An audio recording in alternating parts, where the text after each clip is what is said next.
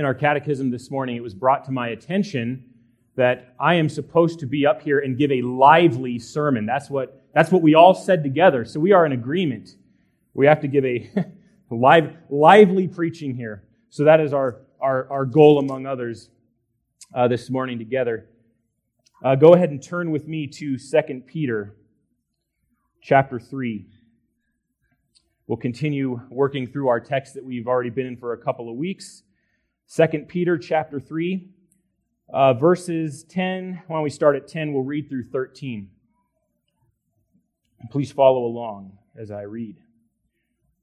But the day of the Lord will come like a thief, in which the heavens will pass away with a roar, and the elements will be destroyed with intense heat, and the earth and its works will be burned up. Since all these things are to be destroyed in this way, what sort of people ought you to be in holy conduct and godliness, looking for and hastening the coming of the day of God, because of which the heavens will be destroyed by burning, and the elements will melt with intense heat? But according to his promise, we are looking for new heavens and a new earth in which righteousness dwells. So, our focus, of course, again for the third Lord's Day is on verse 13 a new heavens and new earth. So, what an occasion for lively preaching. What can be more lively and exciting than talk about, talking about new things, especially a new heaven and new earth? We rarely get as excited about things or things in life as when they are new. I mean, we're excited about new cars, right? new tools, power tools especially. You know, yeah, there you go. I get an amen. I see that hand. You know, maybe a new house, and once, and only once, a new spouse, right? Only once, though, for life. But we love new. We love getting new, and we love talking about new. We love thinking about new. And so that is what's going to happen this morning. We're going to talk again about the new heavens and new earth. And again, once, since this is the first time I've, I've really covered this subject, we are going to, to take our time.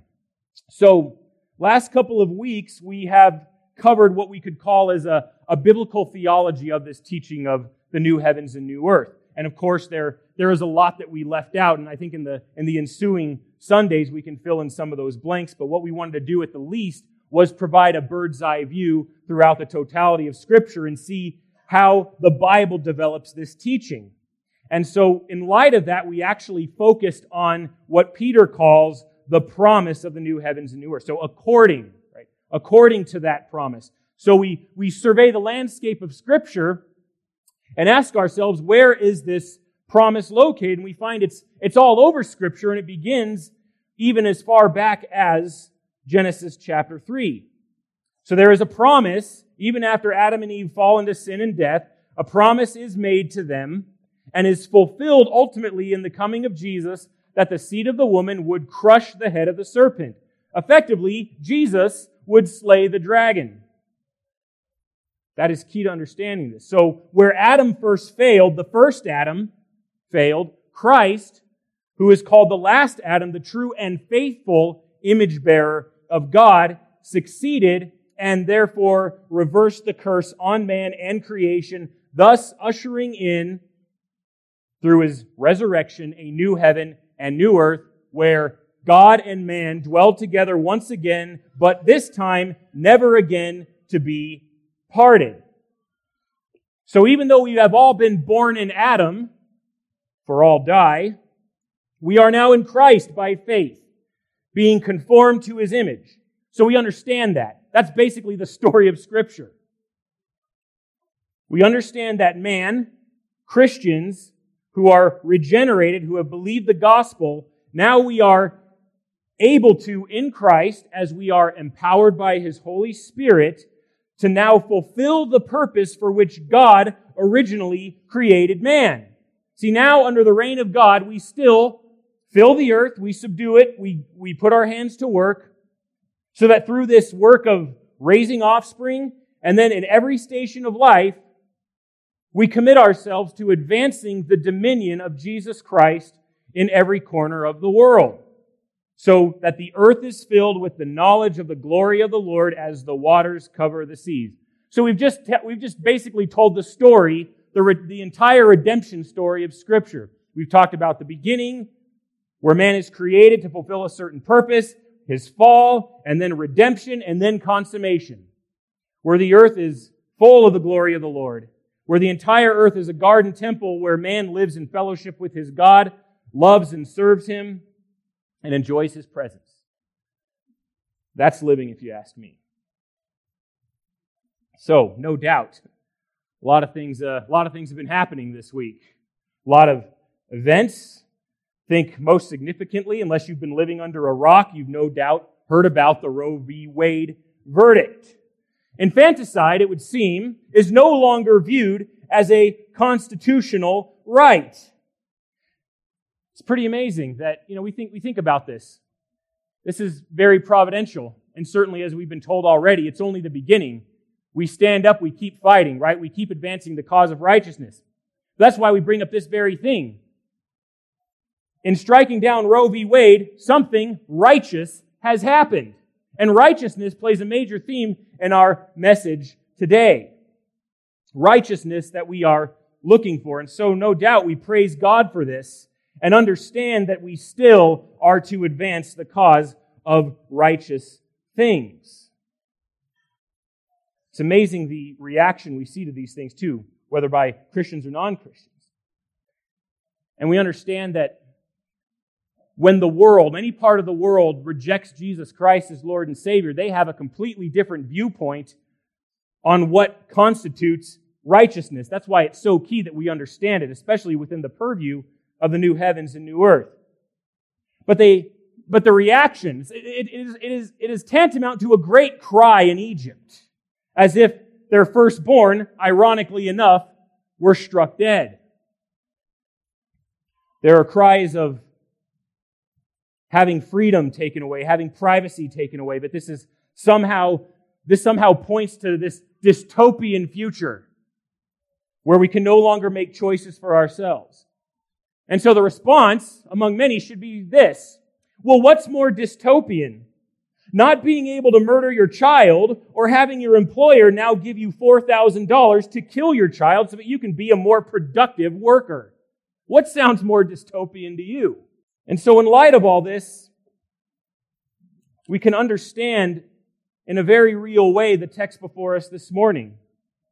Righteousness occurred this week, and we celebrate righteousness. We praise God for righteousness. And as Peter would say here, we look for righteousness. So, with thankful hearts, we can come to the text this morning. So, today, I want to focus less on a biblical theology and primarily on what Peter says, just his words in verse 13. So what, while we've talked about the development of the new heavens and new earth, now we can concentrate on what Peter says specifically, right? So there's tons of, tons of good stuff here in this text for us. And I think following this, depending on how far we get through today, we'll, we'll go on to, to answering some of the more difficult questions about heaven and earth.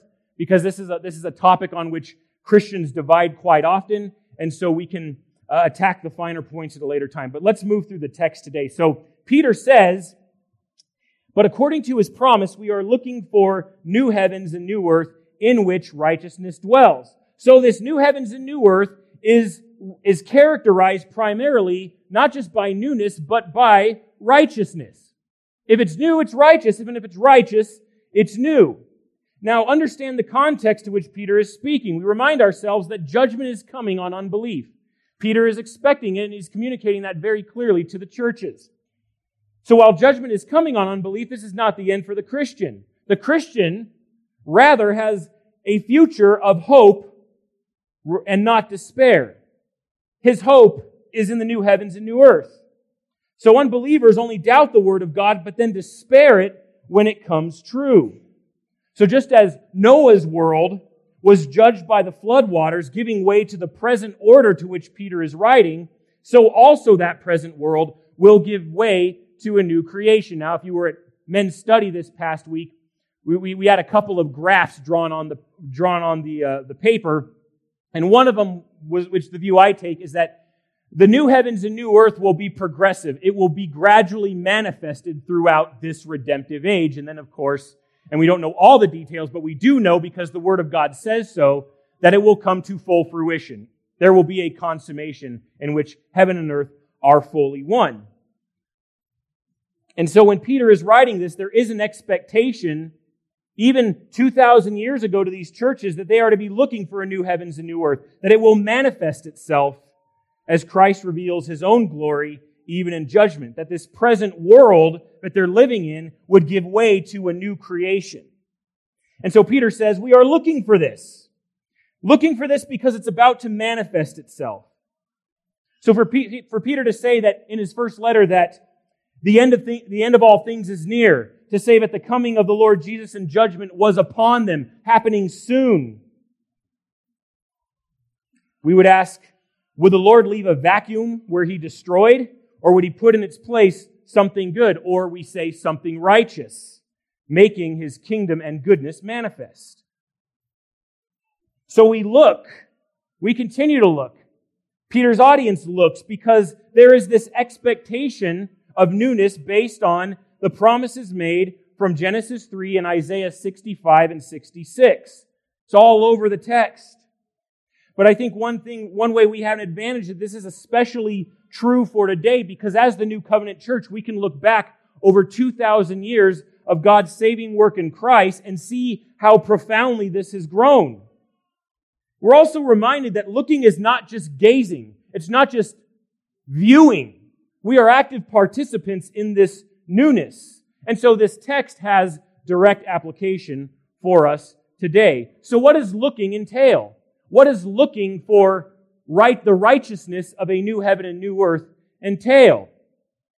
Let me break some of this down. Some are going to be longer than others, but I think they're really good for us to consider.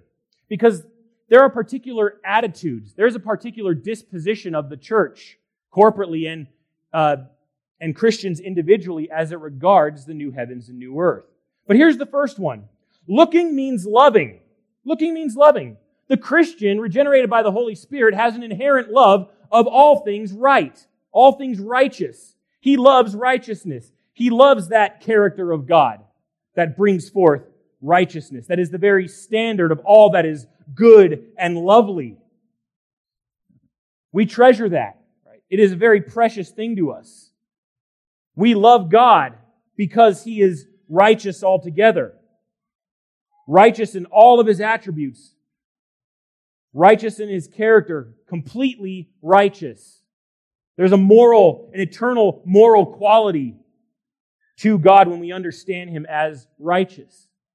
We don't back away from it, we don't shy away from it, but we cherish it instead. We, so looking is loving. It's loving the thought that righteousness will manifest itself in the new heaven and new earth. Secondly, and along with loving is longing. So looking means longing. It is that we desire righteousness to be made manifest. Again, there is something about the righteousness of God that pricks the heart of every Christian. We respond to it not only with our minds, but with the inner man. We, we long for this righteousness to present itself. I think that's made clear in Romans 8, where Paul talks about all of creation groaning, groaning for the revealing of the sons of God. Creation itself is, is groaning. It longs for something. And I think in part of this longing is that things would be made right, that God would reveal his righteousness to everyone. We know we need it. We know others need it. We want it to be welcomed into our lives, our homes, our societies, our church, everywhere. We want righteousness to be present and to be constant and to see its power at work. Here's another thing, longer explanation, but looking is also knowing. Peter talks a lot about growing in knowledge. And so we have it here. To look for the new heavens and new earth where righteousness dwells is to know that God is bringing the new creation to bear. Yes, some Christians are unaware of this. They take the new creation and cast it into the far flung distant future, and it doesn't really have a lot to do with us outside of making sure we're saved before we die. But we have a deeper knowledge of this, that God has already brought it to bear in Christ and has been since Christ rose from the dead in power and authority. So looking for righteousness is not at all saying to turn a blind eye to all of the sin and madness going on in this world. It's not a triumphant naivete, but it's a knowledge that God is doing a good thing here and now and working all things to his good and righteous purposes. And this is a timely encouragement because there are, I mean, I think we feel it often, where we can become so preoccupied with all the evil that is going on in the world that we fail to see or acknowledge those times where good overcomes evil. And I'm glad that we have something so clearly now, historically last week, that we can say, praise the Lord, in this, in this instance, good has overcome evil. But sometimes I think we don't think that there is going to be an advancement of that righteousness because evil seems so pervasive and so celebrated. I think we view the world much like Middle Earth. If you've ever read The Lord of the Rings, you may have picked up this very strong, some of you are smiling at me, knock it off. one of the themes that sometimes we miss, but been reading it to my son, one thing that really stands out is the theme of gray. You'll notice how everything is gray. Many of the soldiers are clad in gray. You have Gandalf the Gray. Even his name, Mithrandir, means the gray wanderer. There's so much gray. If you want to sail off to Valinor, guess where you go? The Gray Havens. Even Gondor means land of stone. Stone is gray. It's all, it's all gray. It's like we're we're stuck somewhere in the middle, right? And yet our attention is turned toward Mordor, the black land. Very, very, very dark gray. And it turns up in a lot of places. And when, and when you see color, it's mostly in pocketed places and it's rather remarkable. One of the earliest places where there is color vividly represented is when the hobbits encounter old Tom Bombadil. And as we know, old Tom Bombadil is a merry fellow Bright blue his jacket is, and his boots are yellow. And he lives in the old forest, the Withywindle. This is profound because it, it, mentions that, wow, he is wearing bright colors, so his character stands out against the gray of the story. But there's not a lot of color in the narrative. But the point of mentioning this is that this is how we often see the world. It's gray. We're just enduring, but we're not seeing a lot of color. We're not seeing a lot of life, a lot of vividness. Again, there's the black land of Mordor to the east. There's the green land of the Shire to the west. And we can't forget Lothlorien, but it's, it's hidden away. Rivendell is also hidden away. These magical places, but we don't see it a lot. We become a very gray, unmagical people. But sometimes we do that in ignorance and we refuse to see the color. We refuse to see the brightness. We refuse to see the light beyond the gray that the Lord brings forth in the power of the gospel. We don't have merely little hope for color and brightness. We have great hope because of what the Lord is doing now. He's making all things new. He is making all things bright, and the church should be thankful and joyous and anticipate that making of all things bright. Thus ends my Lord of the Rings illustration. So looking is knowing. That is to say, we know from Scripture that the Lord is going to make this world new and brighten it. Next, looking is discerning. That is discerning between righteousness and what masquerades as righteousness. Sure, we're looking for righteousness, but we want to make sure we're seeing the right one, the biblical one, the godly righteousness, the true righteousness. We are looking for a new heavens and new earth, advanced by the good news of Jesus Christ. But we have to acknowledge that as long as the gospel has been the gospel, and even Peter attests to it, there are, there are false teachers. There is false teaching. There are those who lead Christians astray from the purity of the truth. And these people, these even modern day false prophets are looking, they're also looking for a new heavens and new earth. We have to get that in our heads. We have to understand that. We are looking for a new heavens and new earth. We're just looking for the real one. But the spiritual opposition is also looking for a new heaven and new earth. We've talked a lot about Marxist utopia, right? They are searching for their own paradise, their own newness, and they consider the order of righteousness, God's people, the enemy.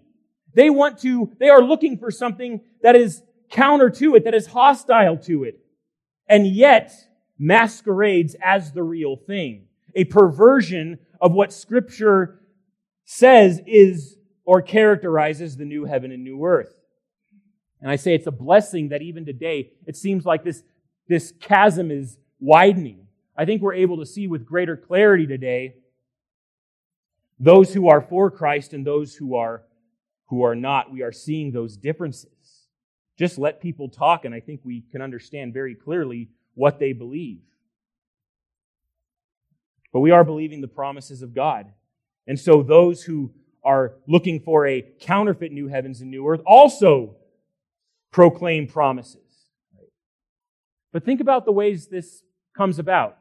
I mean, think about one of the things that, the very thing that underlies and characterizes the new heavens and new earth righteousness and justice. Justice. The Bible promises that Christ, the Messiah, will bring justice to the nations. We read that in Isaiah 9 7. There will be no end to the increase of his government or of peace on the throne of David and over his kingdom to establish it, and listen to this, to uphold it with justice and righteousness. From then on and forevermore, the zeal of the Lord of hosts will accomplish this. Consider also Isaiah 11, 4 through 5. But with righteousness he will judge the poor and decide with fairness for the afflicted of the earth. He will strike the earth with the rod of his mouth and with the breath of his lips he will slay the wicked. Also, righteousness will be the belt about his loins and faithfulness the belt about his waist. There's a lot of righteousness occurring in that text. Righteousness and justice walk hand in hand. And in both Hebrew and Greek, they share the same root. We're looking for those things. But consider this how much progressives today, let's just call them that generically, are all about justice. You hear how much they constantly are preaching about justice. It's one of their favorite talking points. And we know just by what we've read that God will judge the nations with equity also. Equity is a big talking point as well. But when they, they say the same word, but they mean different things. That's why we have to be discerning and ask ourselves when, when more leftist pundits, when progressive pundits use or hijack, I would say, a word that is precious to the church, the first thing we have to think of is this. Are they using it or preaching it? Because everyone's preaching the same way that the Bible reveals it? And the majority of the time, no is the answer. They're saying the same thing, but they mean something differently. And so they do it about do, do concerning many things. They do the same thing with truth, right? Just living out my truth, speaking truth to power, right? Just doing my thing. Freedom, you know, again, freedom to murder your child if it's an inconvenience, and love. Been down that road many times. The same thing, but different. And these, these things are also very hostile to each other. Biblical love is hostile to unbelieving love. Biblical truth is hostile to unbelieving progressive truth. And that's the problem with progressivism today, with the opposition. It's not the newness or the righteousness that the Bible envisions. What we are hearing preached daily from those who are hostile to God and to the purposes of the gospel. Envision a really a sexless, godless, aimless, purposeless, and therefore hopeless future. And one of the reasons we preach the gospel is to warn people against that kind of future without any kind of purpose whatsoever. We go back to this Roe v. Wade decision. It put righteousness on display. Righteousness was accomplished. And yet, what does the other side see? Only oppression, right? Only oppression and enslavement. When we would say, oh no, that's, that's a, that's a road toward freedom. And what comports with God's will and His Word. But think about how we view something like that. Right. The Constitution does not guarantee the right or endorse the right to murder your child, even if that child is in the womb. Well, listen to what Alexandra Ocasio Cortez said this week, and you'll see the different way they interpret it. Now, brace yourselves because this is profound. We were born in this moment for a reason. We are here for a reason. We were born in this place and in this time for a reason. So you see that? When you kind of weave your way through that word salad, She sees this as an opportunity for their cause, even though something didn't go her way. And we would interpret it as something righteous being accomplished. And so I think even statements like that are a warning, but also an encouragement to the church to not rest on the laurels of victory, but to keep on persevering and proclaiming the righteousness of God. So here's another thing. Looking is pursuing. That is, when we pursue righteousness, that is, we're always seeking to grow, even as we enjoy the benefits of the new heavens and new earth. So we're always proclaiming the righteousness of God in every social strata. We've been talking about that a lot. That God's righteousness the, and its revelation is not confined to the institution of the church. We desire, as God's people, that God's righteousness be made manifest everywhere. See, we are members of the kingdom of God, and it is the kingdom of God that facilitates the new heavens and new earth, where righteousness dwells.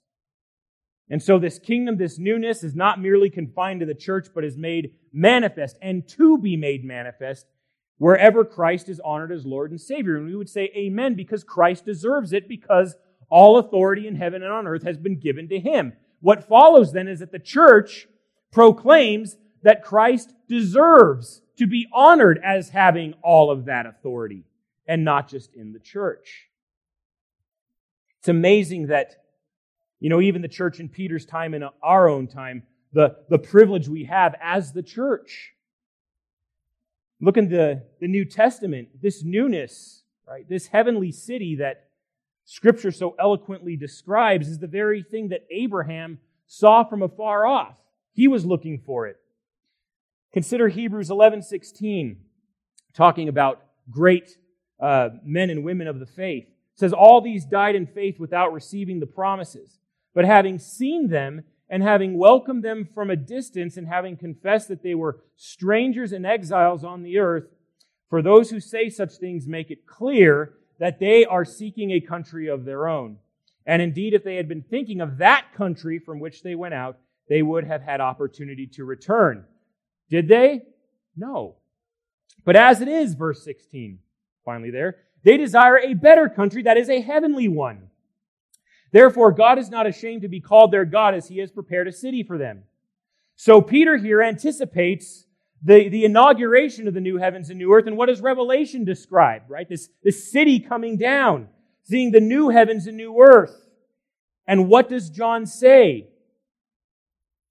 He will be their God and they will be his people. And God is not ashamed to be called their God. So what, what Abraham was looking forward to, looking, desiring this better heavenly country. Now, as Peter writes, it is upon them. See, Abraham was only longing, and the, and, the, and the language here is very clear. When it says Abraham was longing, it literally means he was stretching toward, almost like you're a- agonizing. You're trying to, you're trying to get that cookie at the top shelf. You're reaching, you're straining, and there's pain involved. And yet you can't quite, you know it's there. You rejoice that it's there, but you can't quite grasp it. And so with Peter's audience, there's, there's not, there's not grasping, there's not a stretching towards, there is, there is an expectation. This looking is expectation, it is anticipation because its inauguration is at hand.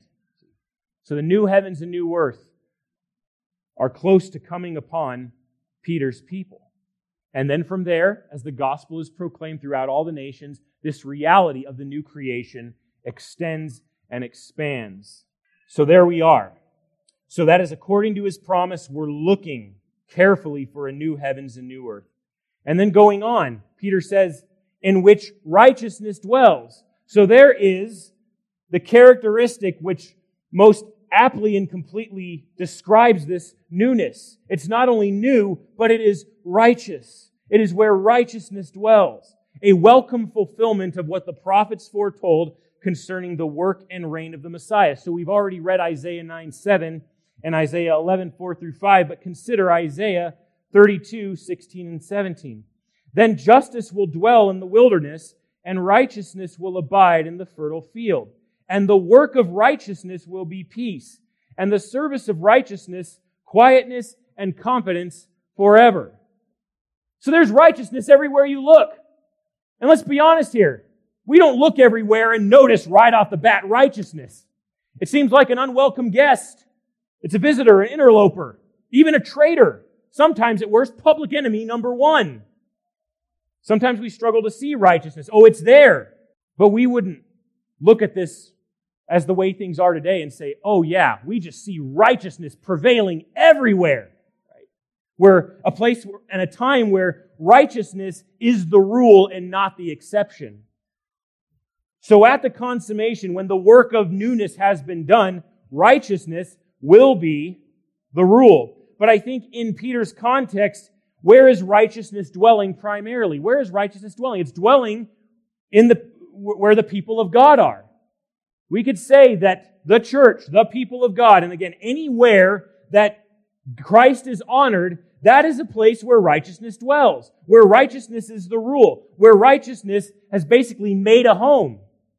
We contrast that with what is described as the wicked in the book of Revelation, describes the wicked as those who dwell on the face of the earth. That is, those who make the old heavens and the earth their home, who cling to its empty promises, who cling to death, as it were, as opposed to those who dwell in a new heavens and new earth where righteousness is the rule and not the exception, where righteousness is the primary characteristic of that environment.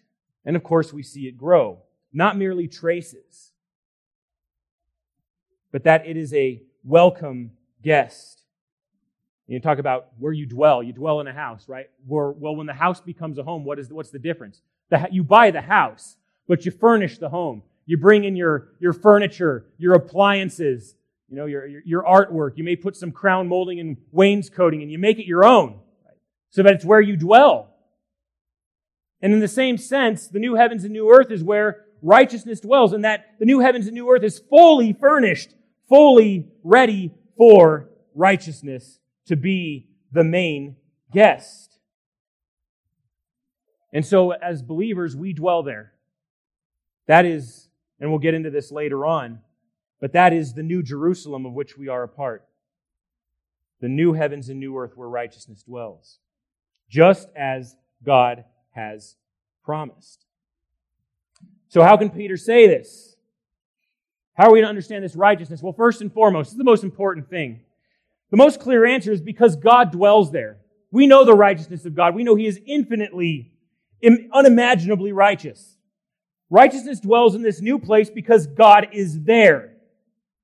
And if you want to be there where God is, you must also be righteous. See, this is where the gospel comes in, is because we are born unrighteous. And we need righteousness. A righteousness not uh, of our own, as Paul describes. See, to be, to take part in this new heavens and new earth where righteousness dwells, we must also be among the righteous. Well, how does that happen? Well, I think Paul states this very clearly. Though we are born unrighteous in Adam, and we cannot earn righteous status before God, we attain a righteousness which is by faith, a righteousness not, not of our own. It is being imputed or reckoned to our account the righteousness of Christ. He lived a perfectly righteous life. And so when we trust in Him, God reckons us as righteous as His Son, as if we had lived Christ's perfect life. It is Romans 4 5 which says, To the one who does not work, but believes in him who justifies the ungodly, that is, declares righteous, his faith is reckoned as righteousness. So this is a, this is justification, right? A once for all, instantaneous, unrepeatable, irrevocable decree by a merciful saving God upon an unworthy Christian that he now is righteous. And now we can be citizens of this new heaven and new earth dressed in the robes of righteousness, dressed in the robes of salvation by a righteous God who saves by his grace and through faith in his Son. We read this in Revelation 22, once again describing the new heavens and new earth. Blessed are those who wash their robes so that they may have the right to the tree of life and may enter by the gates into the city. But not so for the unbeliever. In verse 15, we read this Outside are the dogs and the sorcerers and the immoral persons and the murderers and the idolaters and everyone who loves and practices lying. But inside are God's righteous people, where Christ is making all things new, inside and out. So we say, well, God had a people once. They were Israel, and look what happened to them. They certainly weren't very good at being righteous, were they? Well, look at the provisions we have. Never underestimate the promises of God, my friends. In Jeremiah chapter 31, Behold, the days are coming, declares the Lord, when I will make a new covenant with the house of Israel and with the house of Judah. Not like the covenant which I made with their fathers in the day I took them by the hand to bring them out of the land of Egypt. My covenant which they broke. See, we know that. They broke it, they broke it badly. Although I was a husband to them, declares the Lord. But this is the covenant which I will make with the house of Israel after those days, declares the Lord. Okay, so here's our answer. How do we know that we're secure? How do we know that we're not going to fall from orbit and be obliterated upon impact just like Adam and Israel were? Here's the answer. I will put my law within them, and on their heart I will write it, and I will be their God, and they shall be my people. Right? New covenant, right? That's why all things are being made new for the new heavens and new earth, there is also a new covenant. This is a, a shared realization of, for God's people. But what does it say here? Just like it said in, in, in the announcement of the new heavens and new earth, the same thing is declared. I will be my, I will be their God. They shall be my people. And it says so in Revelation as well. I will be their God. They will be my people. Same thing. New covenant, new creation. Same God, same people. This is a righteous people to whom the righteousness of Jesus Christ has been imputed. We are credited with his righteousness. So let's read this a little more. A couple texts here that are helpful. Consider Isaiah 45 8. For as the earth brings forth its sprouts, and as a garden causes the things sown in it to spring up, so the Lord God will cause righteousness and praise to spring up before the nations. So the tech, the context here is a glorified Zion. We've talked about Zion no longer being confined to Jerusalem. We are looking for a Zion that fills the earth, a mountain that fills the earth. And so, and so there the earth brings forth its sprouts. And as the gospel is preached, righteousness and praise will spring up before all the nations. Not only Israel, but all the nations. In Isaiah 60, 21, we read this, then all your people will be righteous. How about a statement like that? All of God's people under the new covenant and in the new heavens and new earth will be righteous. Period. We will not be characterized by unrighteousness or unbelief or all that is part of the old creation. We are righteous and we will possess the land forever, the branch of my planting, the work of my hands, that I may be glorified. Amazing, amazing these promises. So, we understand that this is not confined to some age in the future, right? Everything we've talked about is, is, is, is going on here and now. It's growing, right? It's spreading, it's infiltrating, it's being defended, and it's being advanced. And the church, the people of God, us, are currently fighting for this. We are standing up for it. So let me break down a few more things. I know there's kind of two sermons here, but it looks like we have some time, but I'll, I'll get through these.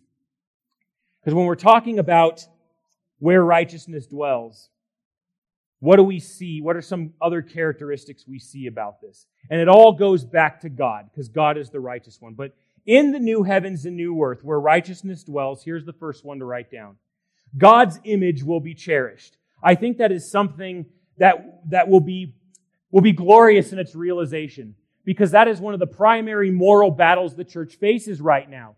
Even though in many churches we're sick and tired of hearing it. Why do we keep hearing about abortion? Why do we keep talking about this? Right? And one, and, and, and I, and I, and, and it's, it's hard to answer sometimes. And the first thing I want to say is, is really?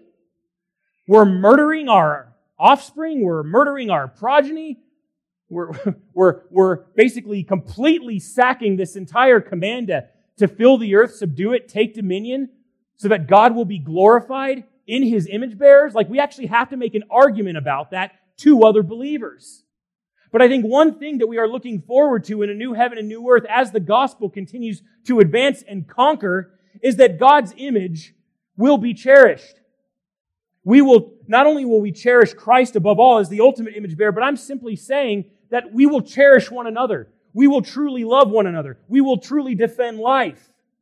And we will come to the point where we won't view any human being, no matter the age, whether in womb or out, and uphold justice, uphold righteousness when those lives are being dragged away to death. God takes this very seriously, and He has from the beginning of creation. Right? If you shed man's blood, by man shall your blood be shed. Why? Because man is the image bearer of God, and He takes that seriously.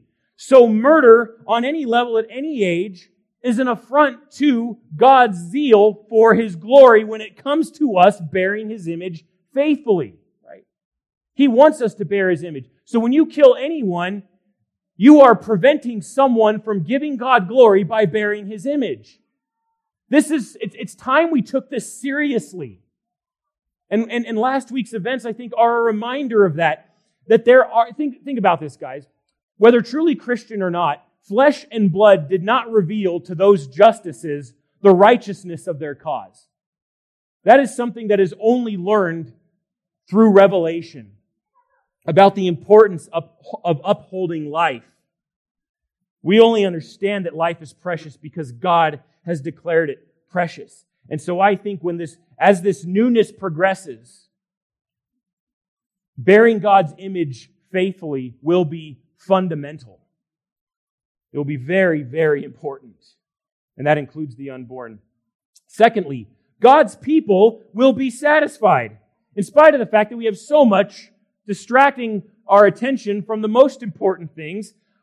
One of the provisions of the new heavens and new earth, where righteousness dwells, is that God's people are satisfied in Him. And of course, we are made in His image to be satisfied in Him. Pop over really quickly to Isaiah 65. Passage on the new heavens and new earth. Isaiah 65. Just before he says, I create a new heavens and new earth, he says in verse 13, Behold, my servants will eat, but you will be hungry. Behold, my servants will drink, but you will be thirsty. My servants will rejoice. My servants will shout joyfully.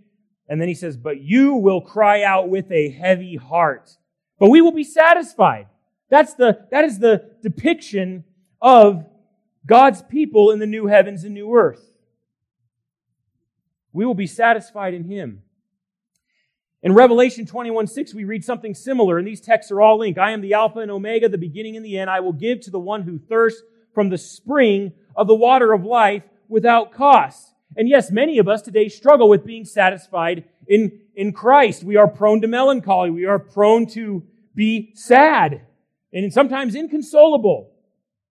But we do have these promises of God to hold close to our heart, that He does promise to satisfy us, that He will give to the one who thirsts from the spring of water of life without cost.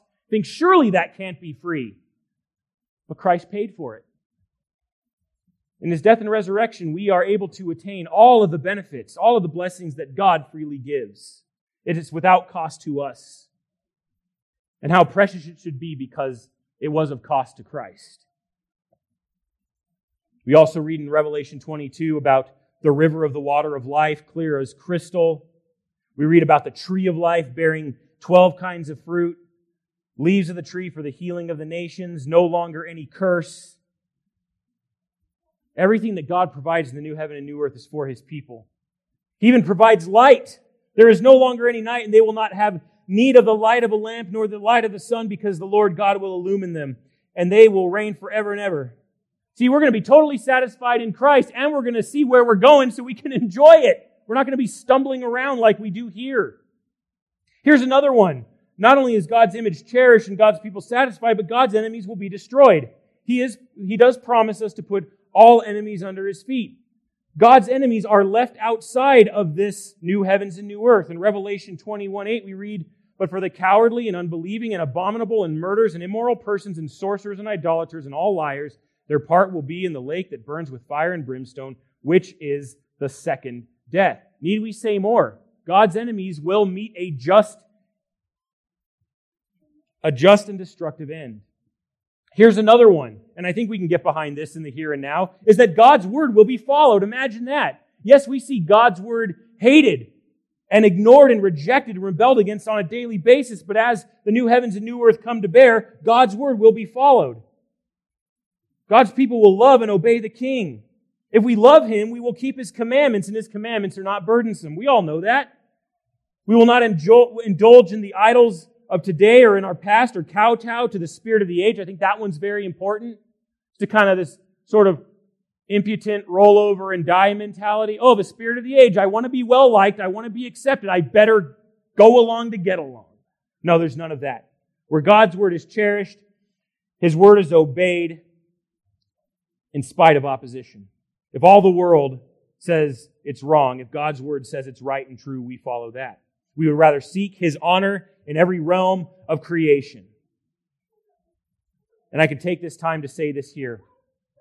When it comes to following God's word, a very immediate application of this means that you are raising your children in the fear and admonition of the Lord. A consistent endeavor. When you rise up, when you lay down, when you are walking by the way. And we've, we've made this admonishment before. If you are turning your kids over to Caesar, that is of the old creation.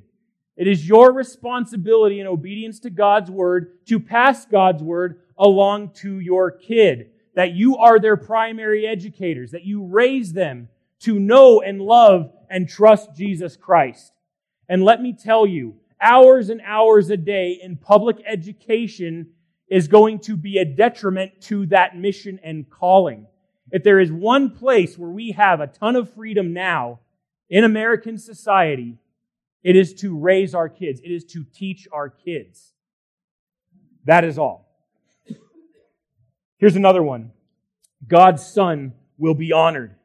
Psalm 2 says, Kiss the Son lest you perish in the way. Right?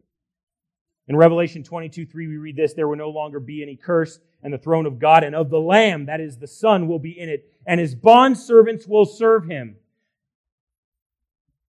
See, we belong to Christ. We honor him. We serve him with a glad heart, eager to see the fruit of that work, eager to receive his blessings, eager to receive his strength, and to disciple others in service to the King of Kings and Lord of Lords.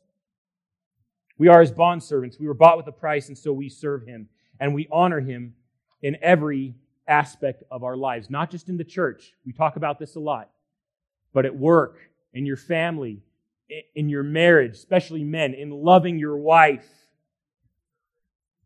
You do so because it honors Christ.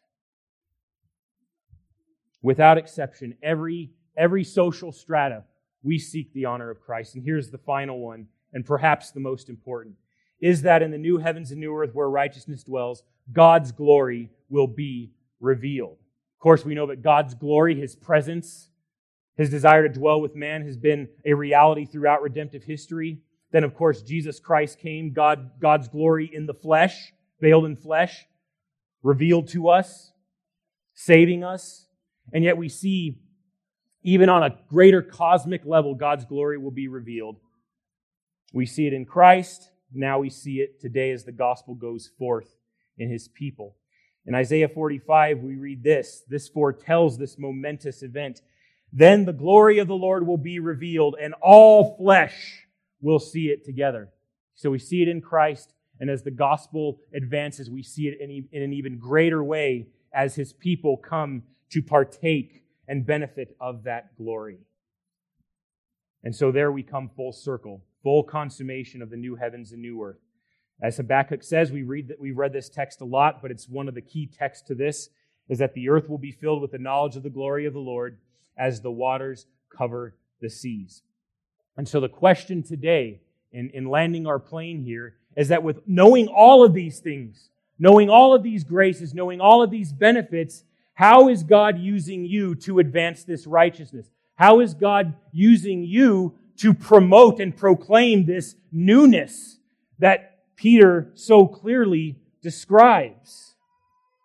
Say, look for those opportunities. Ask the Lord for wisdom to discern where those opportunities are. We have such a great, great calling and great occasion to proclaim Christ, to make, to make his name known. I think we, I think even with Roe v. Wade, we have some momentum. Yes, there will be opposition. There will be anger. There will be some rioting probably, but that should not deter us in the least. That, though, that is simply the nations raging. That is, that is the gasp of death from a defeated enemy, which Christ has promised to put under his feet. So no matter how little it seems that the kingdom of God is advancing, no matter how indiscernibly righteousness is revealed at any time and place, what we do know and what we pray for is that God's will will be done on earth as it is in heaven. That is the new heaven and earth fully manifest, and that is what we continue to fight for today. So let us renew our commitment to one another and to the Lord as He strengthens us to proclaim the righteousness of God and see all made new. Let's pray. Father, thank you again for our time in your word uh, to get through even one verse this morning, but to even unpack it, to see the marvel of your righteousness, to know that we serve a righteous God, but a righteous God who loves his people and, and provides a way, makes provision for us to be righteous as well. Uh, we thank you, Lord, for reckoning us as righteous, though we were filthy, though we were sinful, though we were unworthy. We, we have a worthy Savior. And we, as we cling to Him by faith, we are worthy as well. And so give us hearts of praise this morning as we continue to worship you. Lord, we, as much as we seek a righteous new heavens and new earth, we do want to rather than being hypocrites, to truly walk righteously. You've made every provision, you've given us of your Spirit. And please give us courage, or to walk faithfully. Um, we have the ultimate example in Christ, who was faithful to you, faithful always, even to death on a cross. But that death gives us new life. So help us to walk in newness of that life. Help us to encourage one another we know that in these times it can be easy to get discouraged, especially when we see wickedness abound, but we are reminded. If we look for it, we are reminded in many ways that righteousness is doing its work, that newness is springing forth, and that you are making for yourself a righteous people who will love and serve you. And may we also love and serve one another. We pray also, Lord, as we are together today, we pray for those who are out today, especially due to sickness. We know many are struggling. We ask for their for your your healing hand on them to uh, to give them health and strength that they can be with us again. And all these things we ask by faith. In Jesus' name we pray. Amen.